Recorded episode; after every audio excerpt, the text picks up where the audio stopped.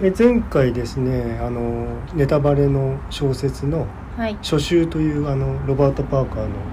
ことを話した回があって、うん、でまあそれに関連完全に関連してるわけじゃないですけれども、まあこれを読ん鳥居戸さんがその初集を読んだ印象の中から上橋菜穂子さんの「精霊の守り人」っていうのを、まあ、もう僕も一応読んで、で、まあ、ちょっとそこら辺をまあ絡めてね絡めてっていうかうまく絡めるかどうかあれですけれども、うん、まあこの上橋さんの話っていうのを少ししてみようかなと。またネタバレが多分発生すると思うんで、うん、まあ、もしあの読んでからっていう方はね、うん、上橋菜穂子さんの「精霊の守り人」とその僕が以前にこの上橋さんで読んだえっと、古敵の彼方、はい、にもちょっと触れるかもしれないんで、うんうん、あのそこで、まあ、上橋さんのファンの方たくさんいらっしゃると思うんでね、うん、今ちょうどなんか映画アニメーションのあれ原作になってるものがあるのかな、はい、鹿の王だったと思います、うんうんうん、はい、まあそういった意味で、まあ、タイムリーと言っていいかは別ですけれども、うん、だいたい映像化されてて、その古敵はちょっと分かんないんですけど、うん、この「えーと、もぎびとシリーズ」って言われてるものと、うん、それから「獣の奏者」っていう、はいはいはい、それももうちょっと題名を見たことありますね、はい、多分 エヌエイチケー かなあ、ドラマになったの、えーと、アニメがまずあって、うんうん、で、えーと、精霊のもぎびとは多分アニメにもなってるし、うん、えー、綾瀬はるさん主演で、うんうん、えー、実写のドラマもそうですよね、なんかありましたよね、うんうん、ということで、まあ、まあ古敵の彼方もそうなんですけれども、うん、ちょっとこう日本のこう古い、えーと、歴史とか民族とかをある程度モチーフにして、うんうん、その古敵っていうのは狐笛って書くんですけど、はい、えーえー、と日本の、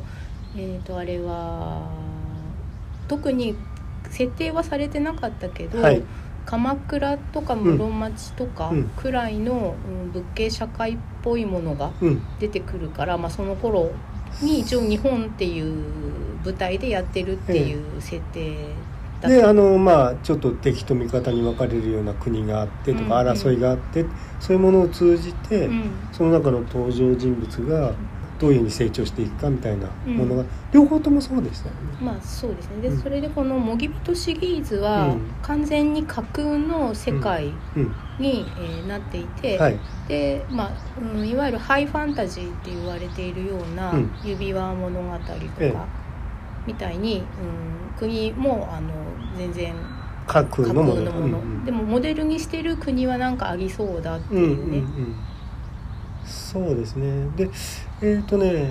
僕はあのちょっとあることから思いついたもので、そういうこう山の民とか、はい、あそういうものをちょっとこう調べたりとか、本あの図書館でね本読んだりとかしてたことがあって、要するにあのマタギとか、はい、あと木地師、木地師、うん、あの木を細工して、えっと、渡り歩いていく民族みたいなのもいるんですよね。木ってじゃあ樹木の木？木に、えーとね、あで地面木に地面の字に、うん、あの師走の師、あの、うん、上司とかの師、あ上司じゃねえや、教師とかの師、うん、はい、でそれも一つの集団を作って、うん、あの木を追いながら、うん、あの細工して移動していくっていう、そのまあ傘下の傘下もそのざるとかね、うん、そういうものを売っていたっていうからその生活してたっていうこともあるようなので、うん、まあ似たような、ね、そうですね、うん、そうで、えーと、なんでこれをって思ったかっていうと、はい、まあ、よくうん普通に日常会話で誰かが、うん、うんこの本面白かったよとかあれ良かったよっていう風に言ってくれた時に、うん、まあ、その作品は作品で、えーと、面白いんだけど、はい、そういえばこの作品似てるよとかさ、うん、その、その作品じゃない方に話がさこうそれることがありますよね。ありますね。でそれの良し悪しは、まあ、うん、あるとして、うん、うんだけどこう備えトロンは割といっかいいちじかんみたいにしっかり喋ってるので、はい、日常生活でこの本がさとか言われた時にかぶ、うん、せてあそういえばこの本がさっていうのがあんまり歓迎されないコミュニケーションだと思うんだけど、はいはい、まずまあ巻貝さんがその初集っていうのをね、うん、お話ししてくれて、はい、それで、えー、とそういえばこの本がっていうのをこうそれぞれ分割してまとめて話すのであれば、うん、あ, こうある程度歓迎されるお互いにとってだけどね、うんうんうん、コミュニケーションにそれが変わるんじゃないかなっていう実験っぽいことをしてみたくて、うん、精霊の守り人はだからあのなんていうのかな、ある講師講師っていうのあの皇太子とかのあの講師、はいはい、えー、王子様ね、はい、があのちょっと事情があって、うん、ちょっと国を追われるわけじゃないんだけど、うん、そのまあそのまあ親から狙われちゃうわけですよね。うん、あ、そうですね。まずなんでその初秋に対してこれなのかっていうことなんですけど、うん、はい、初秋はその探偵の、はい、えーえー、とスペンサーさんがまあ、図らずもそのじゅうよんさいくらいの男の子を引き受けて一人前に、ね、それも短期間にね、うん、するっていう設定があって、うんうん、はい、でこの、えーと「精霊の守り人」シリーズの、えーと主人公は、えーとバルサっていうヤギ使いの女性用心棒なんですよね。うん、はい、でそれで、えーとその人がチャグムっていう今の皇子、はい、王子様が、はい、あ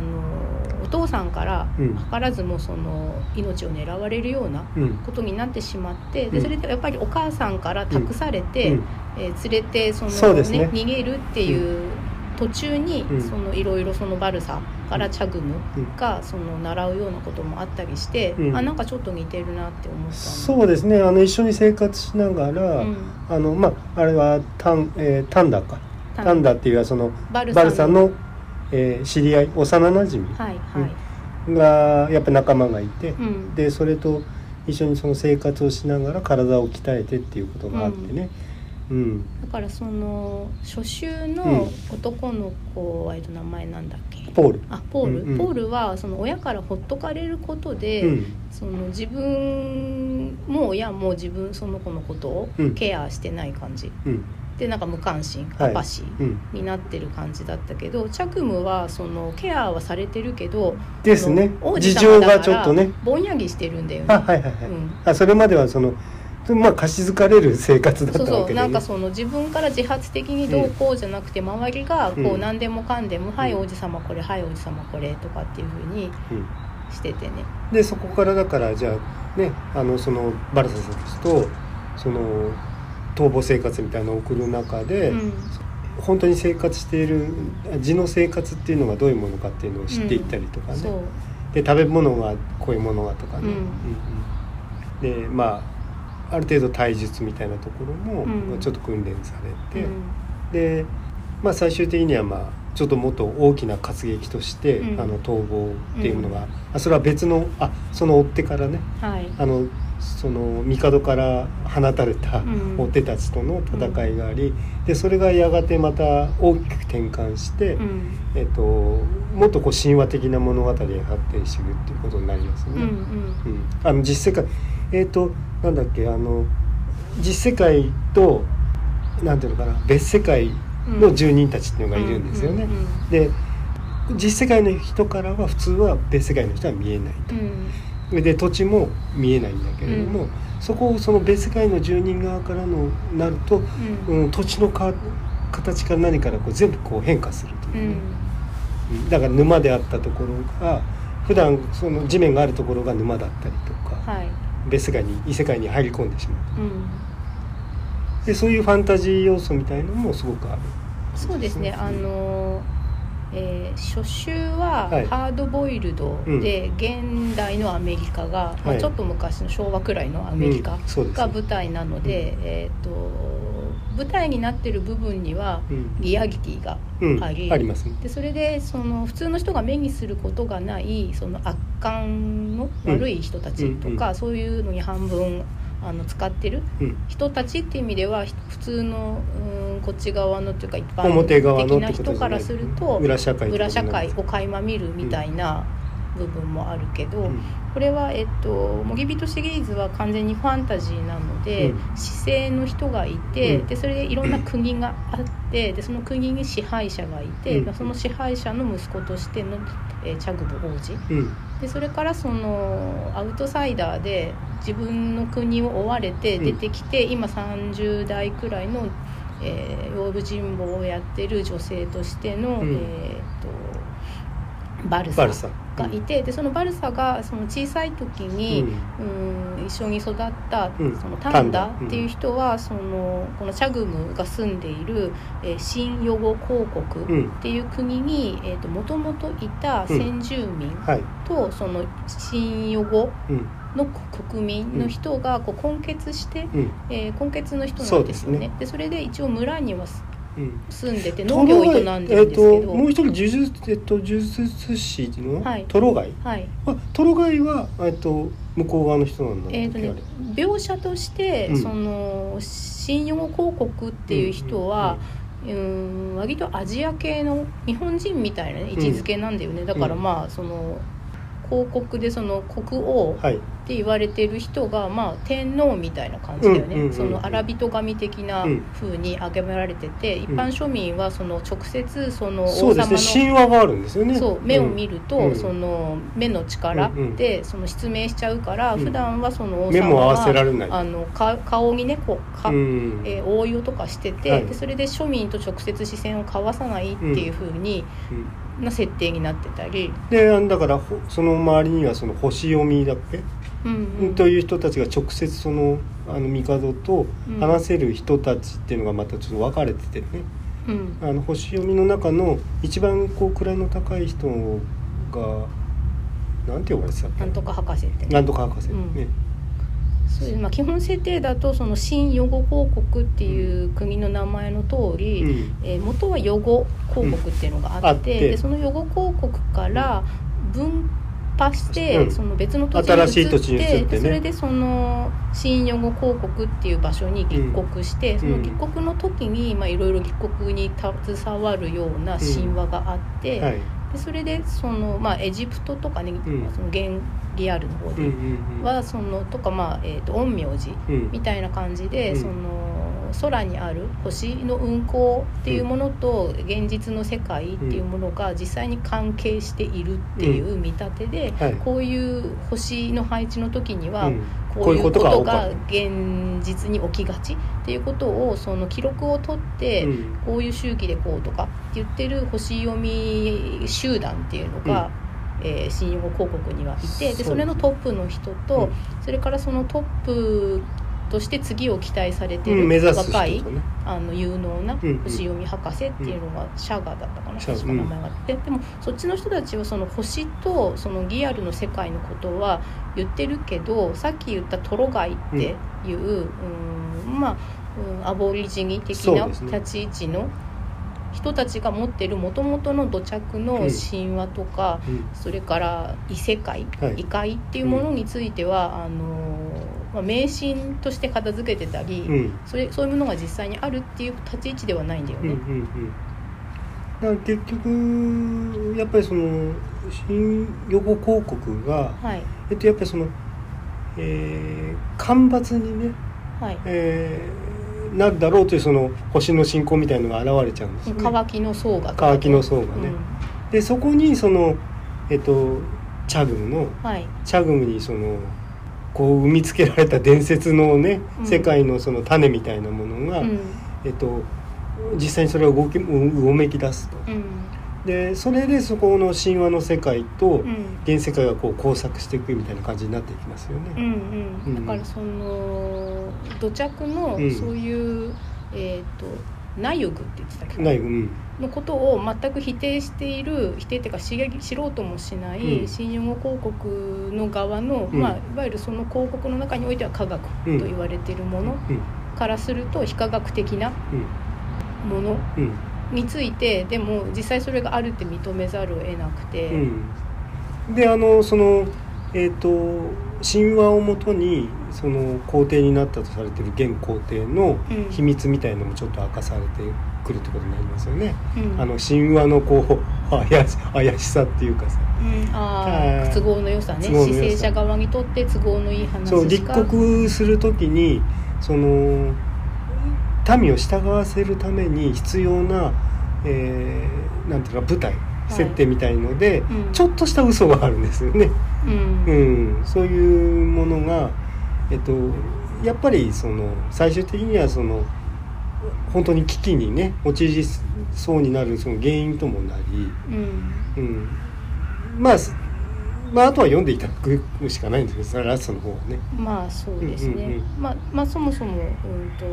そういう荒人神と言われている帝がいて、うん、で帝に第一王子、第二王子っていうふうに二人息子がいて、うんまあ、お妃様は第三妃までいるのかな。うん、本当はいるんだけどね。うん、でそれでその第一の妃が産んだ長男っていうのが一応その皇太子ってことにはなっていて、第一のね皇太子ですね。で、社群は次男っていうかに。にばんめのお妃様が産んだ息子だから、うん、今のところその皇太子としてはあのなんていうの次の帝には、うん、あの期待されてないんだけど、うん、ただ一応その荒人神である帝の子供なのに、うんうん、だからそういうものがその土着の何か、うん、あの別のものに憑依されてるっていうこと自体がその許されない事態であるっていう、その帝に対するその挑戦だったり浮上だったりするから、それでそのえっと茶具ごと亡き者にしてしまうっていう冷たい帝の判断があり、ええ、そこもねなんか最初はあだからその最初そのチャグムがこう移動中に襲われて、はいうん、そこをバルザが偶然助けるシーンから始まりますよね。そうですね、一番最初だからそこから始まるから、うん、そこは取っかかりなんだよ、うん、すごくその活劇的な感じですよね。そうそう、あのー、最初からだからそこでシーンとして頭の中に浮かぶものがこうすごくはっきりしてて、うんうん、あのすごく人物が入ってきやすいと、はい、っていうことはありますね、うん、あの皇帝紀の彼方もなんかそんな感じだったと思いますけれども、うんうん、であの最初本の特徴としては地図があるっていうね。そうですね、うん、あの国の中 の, の山の山あいの、うん、ここからここあの国境と、うん、で自然の配置と川があり山がありっていう、ねうん、なんかそのお告げがあってその土地に来たっていう設定になっていて、うん、扇状地なんですよね、はいはい、扇の形で、それで扇の形の中のこの部分は誰が住んでてこの部分は誰が住んでて、うん、でそれで最初のなんかこう橋川とか橋はここにありますっていうような、うんまあ、一応地図から、うんうんなかなかこれね地図のことを思い出したのがねあの、えー、と言語学のさ言語学者の新書を読んだ時にあの挿絵がいっぱいやっぱ多いあの新書で、はい、やっぱりそういう地図風景とか地図とか地図に近いようなものとかを、うん、あの読んだことをちょっと思い出したんですけど、ねうん、あの地図見てねあ民泊の吉岡先生、あ、そうそうそう吉岡先生、そうそうそうそう、あ、吉岡先生はあれもセミナーも聞きに行きましたもんね、うんうん、そうでそのやっぱり そ, そういうさ、はい、ああいうこうなんていう山のこう奥の方の感じ、うんうん、この研究もね、うん、あのやっぱりそういったパキスタンとかああいう土地の話でした、ね、そうですね。だからこの、えー、と上橋菜穂子さんっていう作家の方は、うんえー、とオーストラリアのアボリジニ研究をもともとされてる研究者の方なんですよ ね, ね、うんうん、だからその読んでてすごいフィールドワークな感じですよ ね, そうですね。全然知らないあの知らないっていうか、うん、えっ、ー、と仮のというか、うん、フィクションの話なんだけど、うん、そのいちいちいろんな民族の、うんえー、とことが書かれていて、うん、だから全部名前とかね つ, つけなきゃいけないから大変よね。まあそうですねあの、うん、それはその設定としては仕方ないですよね、うんうん、架空のものとして設定していかなくちゃいけないんで、うんでまあ、その例えばいちじかんのことをだいたい一残っていうふうにね、うんうん、こう書き換えたりとか、うんうん、あとその意味と言葉の音の対応みたいなものとかね、うんうん、が一応そのうーんこの新用語公国の他にバルサの出身国、うんうん、カンバルだったかな、うんうん、もあってでだからそことそこのこうこう音の響きの感じで言語の違いとか一応カンバル語とそのヨゴ語って違うみたいだしね、うんうんうん、日本だってまあつい江戸時代ぐらいまではねあの国分かれてたし、うん、あのなんていうの言葉だってかなり違ってたっていう話ですもんね、うん、あの地域で通じないぐらい。そうで、うん、あとこう食べてるものが一応まあこうお米文化なのか、うんうん、小麦文化なのかとか、ええ、あとこう畜産があるのかないのか、うん、着てるものはとか、うん、作ってる作物は、うん、とかっていうのがそのだいたい現実のアジアのあたりを想定してるのかなとかさ、うん、そういうのがね。うんうんそうね、どっちかというとだから海側よりも山側の話よね、なんかね、うん、でこれそのシリーズになってて、うんえー、とこの後に、えー、また別の森人とか、うん、あの旅人とかっていう風になって、うん、最後は海の方の国も出てくるんですけど、うんうん、あだからあのあれですよね、なんか解説かなんかの方にちょっと触れられたかもわかんないんですけれども、最初ちょっとこうライトノベルみたいな感じで取り扱われてたのかしらね。ラノベじゃなくて児童文学です、ねうん、あ児童文学か、うん、であの岩波ジュニア新書とかそういうとこにも多分入ってたのかな。岩波じゃないからこれ新潮社から出てるんですよ、ねあこの方ね、岩波スタートで新潮社が引き受けたのかな、うんうんうん、大人向けの文庫は。だからそういったその移り変わりみたいなことも あ, あったんでしょうね、その取り扱われる感じで。今はちょっともう大人としか読むものとしてあの広く渡ってるのかな。うーん、まあ、その特に誰向けって思って書いたことはないっていうふうに、うん、うーん作者の方はと書きで書かれてました、うんうんうん、えっとどこまで行ったっけな木大さんはこれ初めて読まれたんですよね、うんうん、そうですで、まあ、事前に、えー、と古敵の方は読んでたとして、ええ、上橋直子どうでした？そう、うんとなんていうのかな、すごく視覚的な要素が強いかな。だから、えっと、そういう映像作品にしたくなるの分かりますね、うんうん、なんか向いてるなと思いました、うんうんまあ、だからファンタジー要素がっていうだけではなくて、うん、そのなんていうのかその多分意識されてるのかも分かんないんだけども、そうやってこうその自然の描き方とかね、はい、架空の世界なんだけれども、うん、であのやっぱりその活劇要素もシーンもすごく戦闘シーンもすごくこう行き詰まる感じ、うん、もうだからそういった意味であのなんていうのかな剣豪小説じゃないんだけどさあ、うん、あの忍術の僕そういうのも好き、忍者活劇の本好きなんで、はい、そういった要素もあって、うんうん、あとストーリーとしてはまあ古敵の彼方にもストーリー仕立てとしては似てますよね、割と設定といいあれはまあ国同士のある争いがあってっていうやつでしたけど、古敵の方は、うんうん、これはもう一つの国のね争い事としてはその一つの国の話ですけれども、あと別世界のね、はい、異世界との話あの関わりの話になってきますけれども、うん、あっちもなんかあの要するにあの古敵の方もあのあれはなんかやっぱりそう守るまあ、狐が出てくるんで、うん、とそれがあの人の姿をに変えてね、うん、あの人間世界と関わる話でしたよね、はい、でそれはだから狐のそういう自然界の精霊みたいなものとのあの関わりでしたけど、うん、こっちは割と人同士のねそうね、うん、そうでしたね、うん、まああとそうねやはりそのそう割とやっぱ女性向きかな、なんか感じとしてうーん、えっと、えっと、これがあの女性漫画に近いっていう意味ではなくて、うん、やっぱり男性誌女性誌って漫画とか分かれるじゃない、うん、そういった意味で割と女性誌っぽい感じがしましたね、うん、なんか何と比べてってその、えー、と初秋と比べてうーんいや初秋の方そうねなんそうどこがどうってこううまく言えないんだけれども、うん、なんか女性連載漫画要素みたいなちょっと感じもしましたけどね。作家さんが女性だからいやそうじゃないと思う、 うん男性が書いたとしても、うん、と同じではないかと思うんだよ、こういう風な書き方したら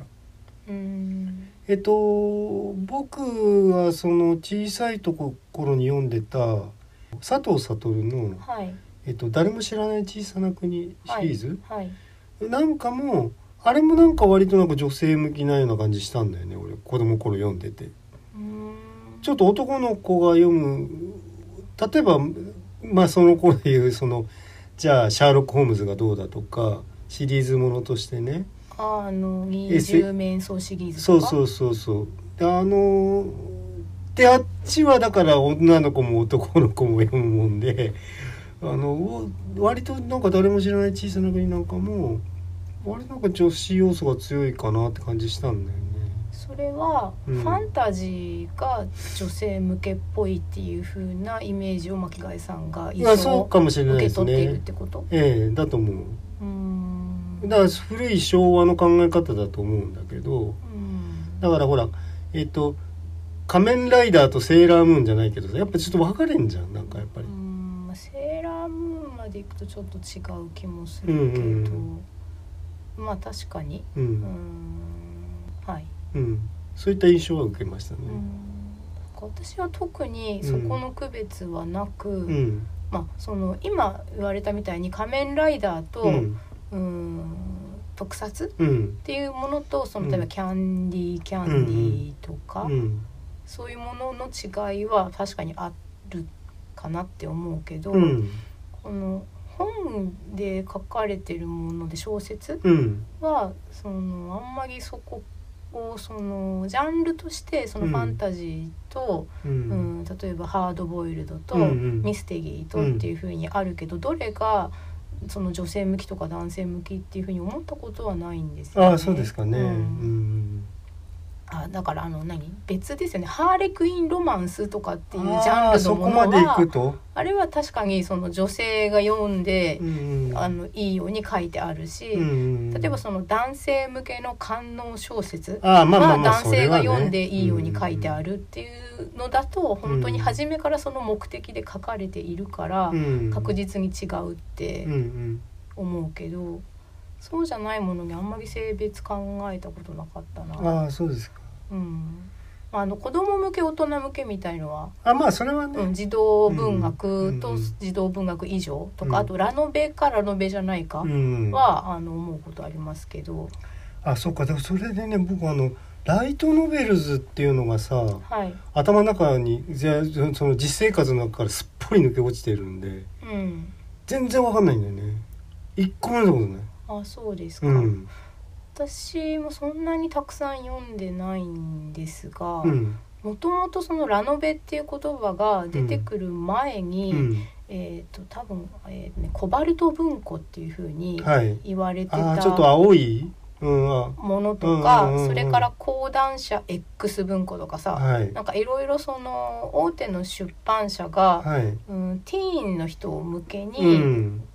出してたような中で、うんうんうん、ただその頃はそのだから重厚なうーん小説の他に、うんうん、えー、そういうジャンルがあって、うん、作家でいうと荒井素子とかさ、はいはいはい、えー、氷室冴え子とか、うんうん、その男性が誰だかはちょっとわからないんですけど、うん、確かに女性の作家さんいて、うん、でうーんとティーンエイジャーくらいの女の子が主人公の エスエフ だったり、うんうん、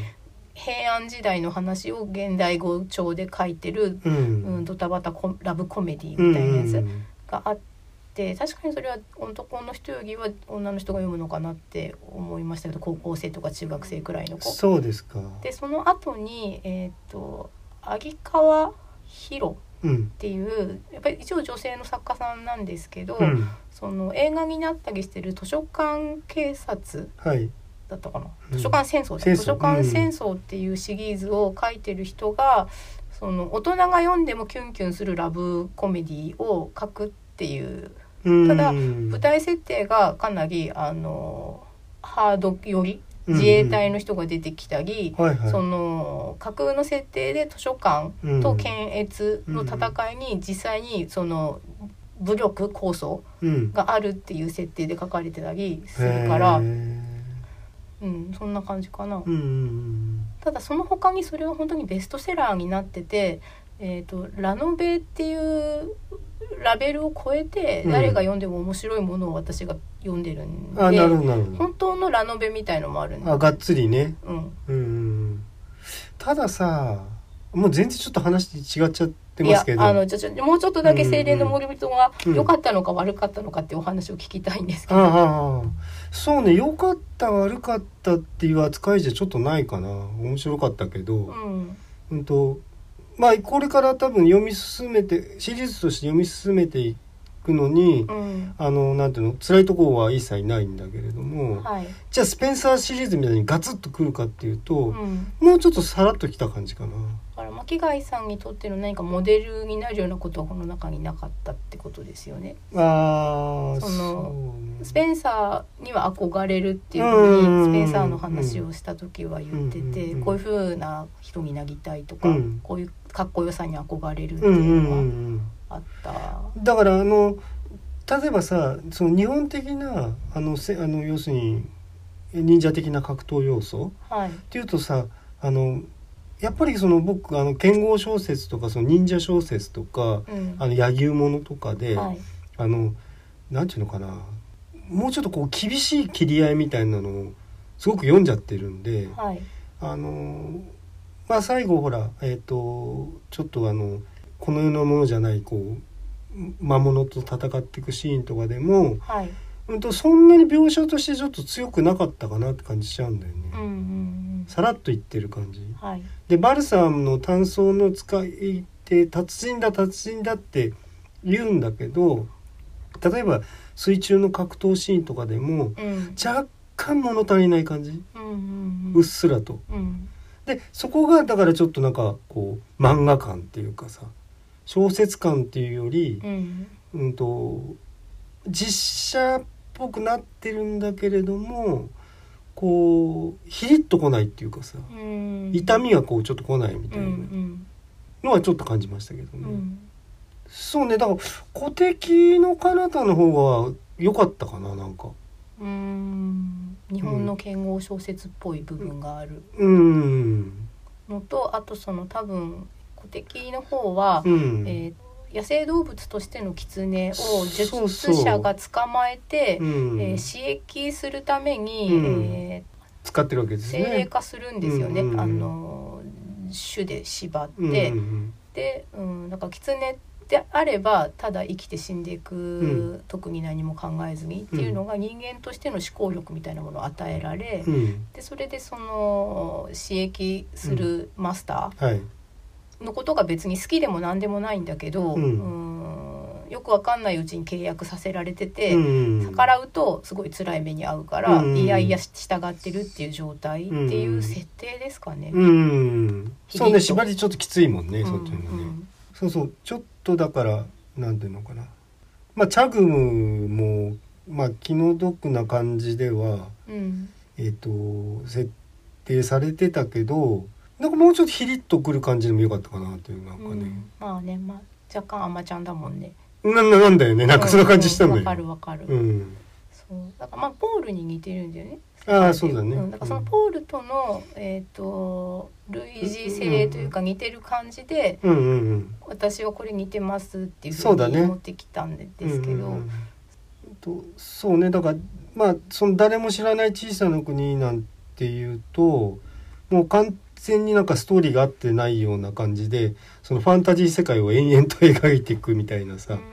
あの感じだったのね、うん、であのこんなことありましたこんなことありましたみたいなのがついついこう繰り返されてる感じだったと思うね。もう全然覚えてないんだけど、うん、私も表紙は知ってるけど、うん、読んだ記憶がないから、うんうん、だからあれはほらだから例えば誰かが何かこういう風に成長して、はい、成長譚であるとか、うん、そういうことでは全然なかったはずなんだよね、うん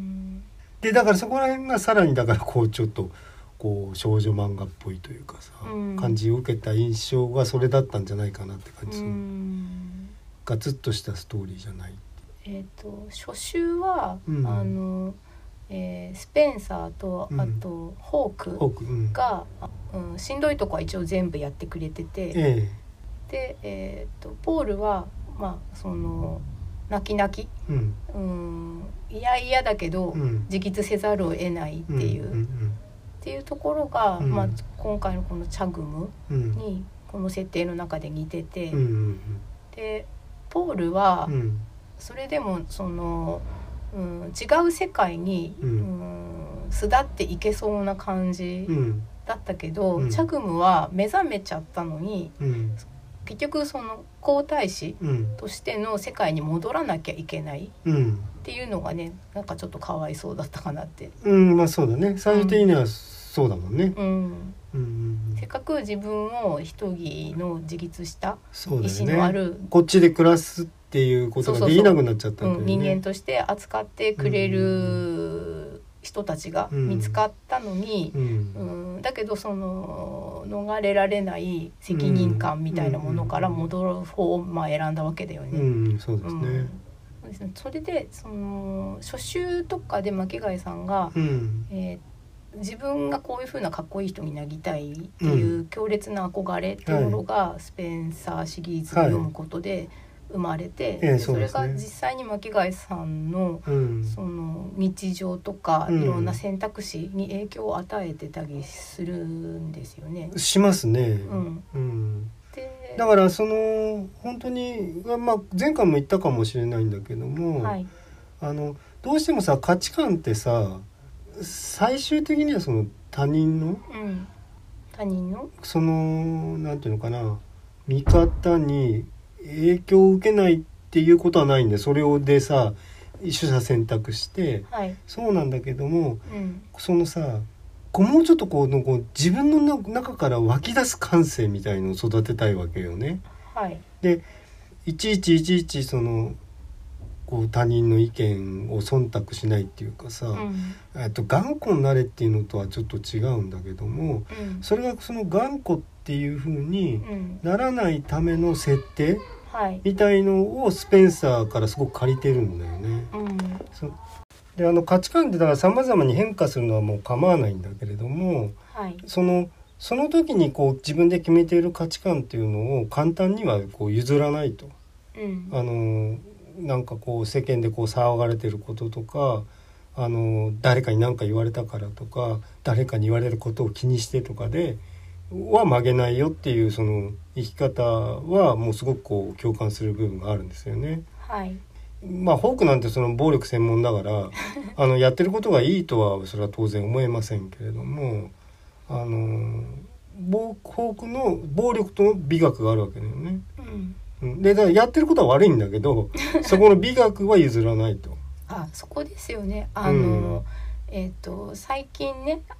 うん「あなたそのままでいいんです」とかさ、うん、変わらなくていいんですっていう意味で、うん、あのなんて言うんだろう自分の好きなように生きていっている生き方がいいっていう風潮があるんだけど、うんうん、そうじゃなくて美学なのね。そうそうえっと、ダメダメな御用してる人は、はい、そのダメでいいっていう考えなんだよね。あ、うんうん、俺はそれはダメじゃよくないのよダメ、ダメでいいわけないじゃんだってなん、なんでダメでいいってなっちゃうのかしらね、うん、あそれ俺ね風潮の悪用だと思うのねそこは。誰もがみんなありのままでいいよっていうのを、うん、そのままそんなこうちょっとできなくてもいいんだとかそういうことではなくって、うん、向上心は持ちなさいと。でも、うん、その生き方として好きな生き方をしていいんだよっていう、うん、そのありのままでいいっていう意味だと思うのね、うん、だからありのままっていうのはさ、はい、そういうダメでいいっていう意味じゃないんだよ別に、うん、本来の自分の美しさをあの発揮しなさいっていう意味でしょ多分あの映画の主題っていうのはあれ多分まあそうですねエルザだっけ、うんうん、あの主人公ってそうあの後、うんうん、エルザねエルザ、うん、エルザがありのままって言ってる時って、うんそのうん、異能の持ち主としてありのままでいいっていうの隠さなくていいのよってそこは一つの立派な能力なんだと、うんうんうん、そこを隠していないで自由に発揮しようよっていうことでしょ、うんうんまあ、それがそのみんなから離れる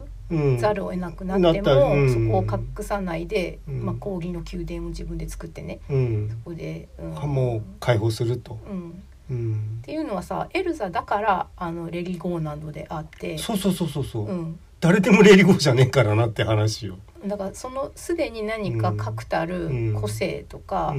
異能があればレリゴーなんだけど、うん、それがない時点で、うんレリゴーではないんじゃないのって、うんまあ、差別になっちゃうのかなこういうのいやだってそれさ差別しょうがないでしょ、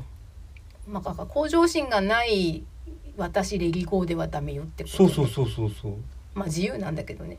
うん、まあだけどじゃあでも自由だけど、うんまあ、だから そ, そ, そこで悩まずに、うん、向上心がまあなくてもレギ号で納得してればいいんだけど、うんうん、だけどうんとそういう自分を自分が認めるところまでは別に自由だけど、うん、他人にもそのままで認めてほしいっていう欲求出してきたらもうレギ号じゃないんじゃないって。そうだよね、うん、レギ号自分のそのが他人から受け入れられなくてもレギ号なんだっていうのがエルザで、うんうん、でそれを受け入れてほしいことも含めてレギ号にはなりませんよっていうね、うん、だからあのちょっとなんかちょっと嫌な言い方するけどさ、あのほらまあ僕たちたびたび言ってるかもしれないけど、都合のいい時だけ嫌なら聞かなきゃいいんじゃないですかっていう言われちゃうとさ、はい、いやそれそんなごつごつ主義ありますかっていう、なんか批判は批判としてあってもいいんじゃないのと思うけどね常に。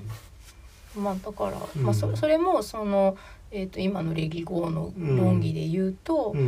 んうん、そういうふうに思ってたらそういうことさえも言わなくてもいいのではって思うんだよね、うん、ことさらに言うっていうのがさ、うんうん、まあもう防御壁張ってるみたいな感じしちゃう、防御壁、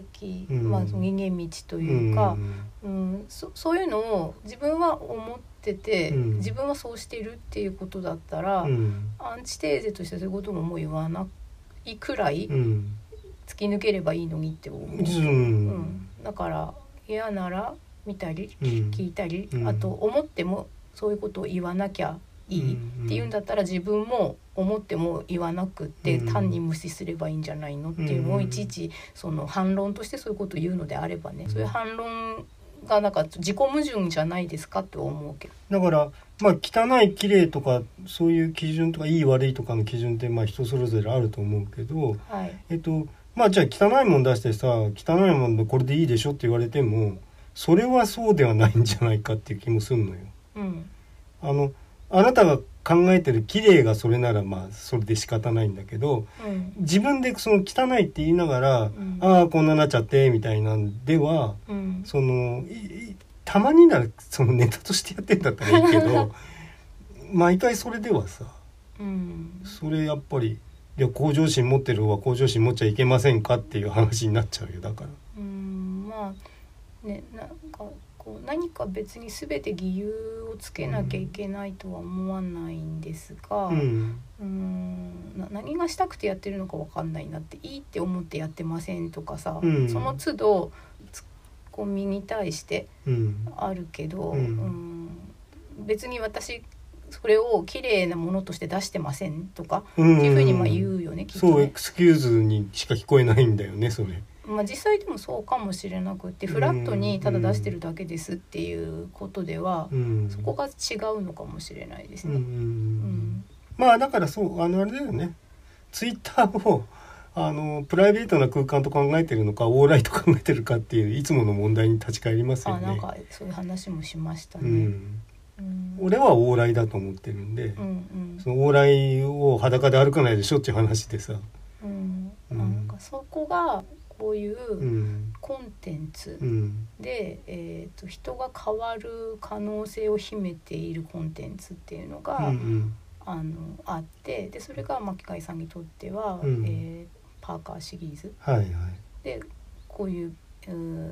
何らかの、うんうん、美意識っていうものを持ち続けて、うん、単に思ってるだけじゃなくて実際の言動にも、うんうん反映していきたいって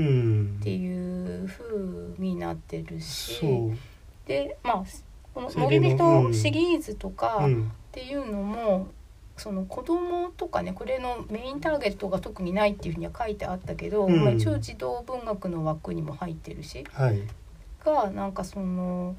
読んで、うんうん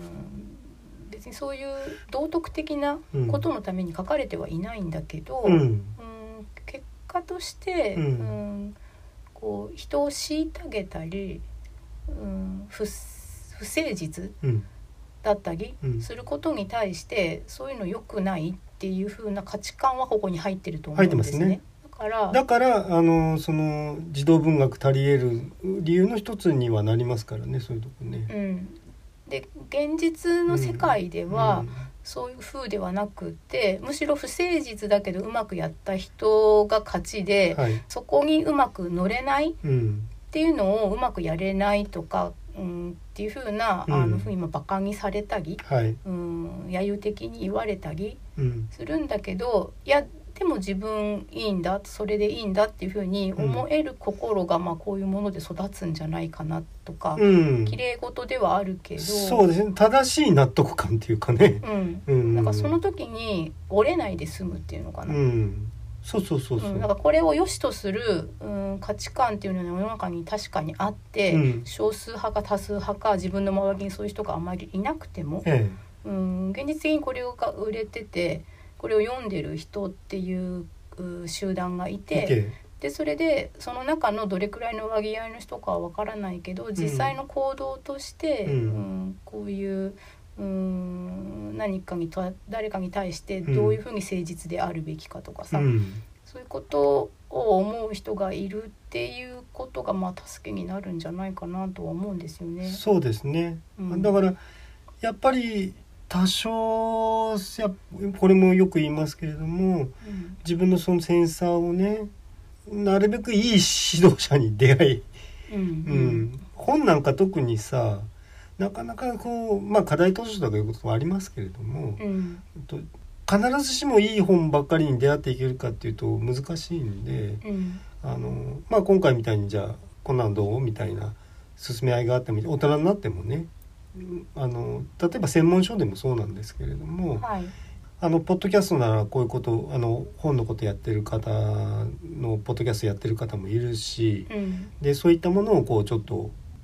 指標として、うん、全部読めっていうわけじゃないけど読んでいくっていうのもいいのかもしれないですよね、うん、自分では知り得ない世界なんで、まあそうですね、僕こう精霊の守り人なんてのは、僕は多分自分だけで言ったら絶対読むことなかった本ですからね、うん、まあ初週が多分その鳥獣さんにとってもちょっと出会いにくい本だったかもしれないんでね。そうね、なんか知ってはいたけど、うん、あえて読んでなかったと思いますね、うん、他にそのチャンドラーとか、はい、原行とか南つらたの時いろいろ名前出した、はい、出ました、うん、まあ、ハードボイルド的なものは読んではいましたけど、はい、じゃあそその別の作家さんも読もうかなっていうふうにはなかなかならないので、ええ、ロバート・パーカーはね、確かね、女性のファンもね相当数いる作家さんなんですよ、確か、うんうん、でスーザン・ボーシルバーマンっていうのがすごくこう魅力的な女性として描かれてることもありますし、そうね、うん、まああの口数が多い感じが女性には受けるのかもしれないね、うん、ああそうね、うん、あの黙ってほにゃららとかじゃなくて、うんうんうん、かなり積極的に喋ってきますからね、うん、しあとそのあの一作だけでも、うん、スーさんのことすごく大事にしているってね分かるし、ええ、はい、だからそのスーさんに憧れはしなくて、うん、やっぱりそのスーさんではなく、うん、まあスーさんを取り巻いているスーさんの彼氏の、うんうんうん、パークえー、パーカーじゃない、えっと、スペンサーが、うん、あのいいな、こんな彼氏私も欲しいみたいな感じとして人気があるんじゃないのかな、うん、あそうかもしれないですね。ただその私そのスーザンが出てきたし最初の話とか、ええ、スーザンのバックグラウンドを全然知らなくて初週しか読んでないからそう、ね、そういう感想ですけど、ええ、知ればスーザン自身もいいなっていうふうに思うのかもしれないですし、うん、この精霊の守り人ってこういろんな人が出てくるんですけど、うん、なんかあんまり悪い人出てこないんだよね。あ、そうですね。だって結局追手側の人たちで対立してたけど、まあまあ割と最後は共闘になっちゃいましたもんね。うん、しその帝もその帝っていう立場にいる人はそう振る舞わざるを得ないっていうような立場としての悪さはあるけど、うん、人として本当に悪いっていうのは多分、うん、えー、とシャガっていうその若い有望な星、はい、星読みの、はい、星読み博士の、うんうん、と兄弟子くらいでしたよね。あ、そうですね。感じ悪いの、その人悪い人出てきましたね、うん、悪いっていうか浅はかであるっていうか、うんうんうん、ちょっと短絡的な、うんうん、価値観で何かやってしまう、その自分のその目先の利益と立場を最優先させている迷惑な人、うんうん、あ、そんくらいだったかな、うんうんうん、まあいろいろさんのシリーズも、うん、もうちょっと読んでみたいことはありますね僕。そうですね、まあ、いろいろなんかこう外側の話ばっかりしたけど、うん、単純に、うん、うーんと面白い文化人類学的なことが好きな人は多分読んで全然 そ, それだけで面白いと思うし、うん、そうそうだね。僕なんか全然関 係, 関係ないというか不思議な話しますけど、僕のその母親の実家ってさ、僕初めて泊まり行った時あの応接間にあの鹿の毛皮の頭付きの鹿の毛皮の敷物があるようなうちでしたからね。鹿珍しいですね、ええ、自分で多分ウッタンのやつだと思うんだよね、うん、その鹿の毛皮はそんなにだけど頭がついてるの、頭ってさ頭だけで切り落として で, であの壁からかかってるイメージだけど、うん、で頭がついてるのは熊のイメージなんだよね、うん、ああ熊の敷がね、うん、あるよね、虎とか。そうであの鹿でもやるんだ。あの俺襟巻きタヌキの剥製でしたから。襟巻きタヌキの剥製って何？だからタヌキの剥製みたいのを、うん、剥製っていうかあの中抜いてあるんですけど、うん、毛皮だけにしちゃったやつ、頭と足がくっついてるやつ毛皮の襟巻きしてましたよ。なんか大昔女の子が首に巻いてるやつで、ええ、イタチ？イタチでさあの首のところが、首とか口のところがクリップになってて、うんうんうんうん、くるって巻いてこうパクってやるやつはそんなんだったかも。なんか目がちょっと怖いやつ。タヌキもあるんですか？いやそれはタヌキがあったというかそれはその お, おじさんが打ったやつですけど。えー、すごい、うん、それは現存してたらぜひ見たかったです、ね、そうですよね。あれね、うん、よんほんぐらいあったんだよ。だもう多分勝負しちゃったと思いますけど。えタヌキ汁とかじゃ食べてたのかな、それとも毛皮だけなのかな。でも一常にあったかいんだよ。んでしょうね、うんうんうん、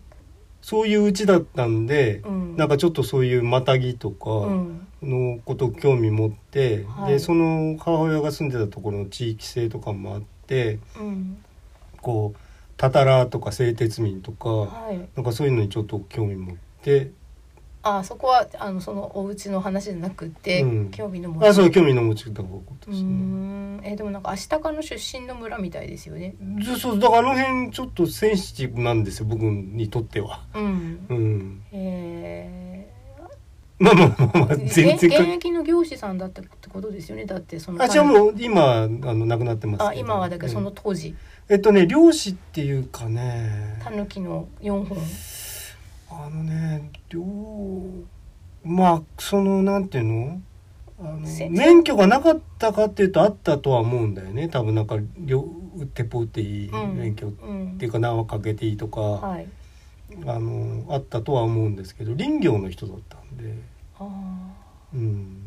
元々はね牛飼いと林業と、うん、その父親ってじいさんはだからそこら辺の一体のこう取りまとめで、うん、えっとたまにあの農耕馬を仕入れに、うん、村のための農耕馬を、うんうん、なんかまとめてこう仕入れに行くみたいな仕事とか。あじゃあまあ馬郎さんとそのえっと商談ができる人なんですね。そうそうそうそうそう、うんうん、だからあと祭祀祭祀っていうかあの祭りごとの仕切り、はい、うーんでだから神楽とかもすごい盛んな地域だし、へ民話的なんですよ。遠野におばさんもいるし、うんうんうん、へまあやっぱりこう生き物をあやめて、うんはい、でうんまあアイヌの方たちもそうですけどってなるとそのそういう祭祀的なことっていうのがとても身近なんでしょうね、うん、そうですよね、うん、なんかそうおふくろが言うのにだからねなんか馬頭観音が、うん、あのなんか近くにあって、うん、でそこ本当にその本当の意味の、うん、馬頭馬馬供養のところで、うんうん、なんかすっごく怖くてね嫌だったっつってたもん夜通るの。まあでしょうね。うんうん、なんかね、うん、なんかちょっとうちのおふくろなんかもちょっと不思議な感じする人なんだよね。うん印象的にでもまあ そ, そういう生育環境、うんはい、出身ってなればまあそうでしょうね、えーうん、まあそんなところでねまたなんかできれば、ねえーえーうん、これあのー、随分長いシリーズで一応完結はしてて、うんうん、精霊のもぎ人の次はえっ、ー、となんだっけな闇だっけなんだっけあなんとかのもぎ人っていう風になって、うんうんうん、今度はもぎ人シリーズのそうのバルサがうんこの精霊のもぎ人が終わった後に、うん、自分の過去に今向き合わなければみたいな感じで、うん、出身国に戻っ て, 戻ってそこでの話になってなるほど、ね、もしかしたらそっちの方が巻貝さんにはその剣豪小説的な意味では、うん、あのもうちょっとこう出てくるしっくりくるかもしれないですね。なるほどね、うんうん、まあちょっと楽しみに、はい、ここはシリーズとして僕読むのは辛くないですね。うんうん、うんうんそれでその生物学的に楽しいやつはどっちかっていうとその、うん、えっと獣の奏者とかはいはいはいまた別のシリーズになってくると、うん、シリーズって言っても、うん、うん全部でにさくしかないというか、うんうんうん、があるしあと今映画になっている、はいなんとかの鹿あそう鹿の王、うんうん、鹿の王はなんかガチで感染症の話なんですよね。あなるほど、うん、まあテーマ的にちょっとホットなんだ、うん、だけどその逆にちょっとガチでその感染症の現実世界の感染症との類似のはありすぎてファンタジー感がなくなっちゃってて日本沈没じゃないやなんだっけえっと今のだからわざわざ違う国を設定してやる必要があんまりないようなっていうちょうどいい感じなのが獣の奏者の方でそれはその、えっと、大きい爬虫類のトウダって戦う蛇って書く竜みたいなやつ、はい、人が乗れるくらい大きいやつ、うん、とあと王獣っていうライオンに翼が生えてるみたいな、うんまあ、犬かな犬に翼が生えててやっぱ人が乗れるサイズの生き物の生態とミステリーがこう絡んでくるような政治とかが絡んでくるような話でそっちはすごく面白かったんだけど、うん、その鹿の王の方の感染症が若干あの世界でやる必要があんまりないのではっていう感じでねちょっとピンとこなかったんだけどね、うん、設定としてねまあそういったことでね、はい、じゃあ今日はどうもお疲れ様でした。ソナエトロンソナエトロントロン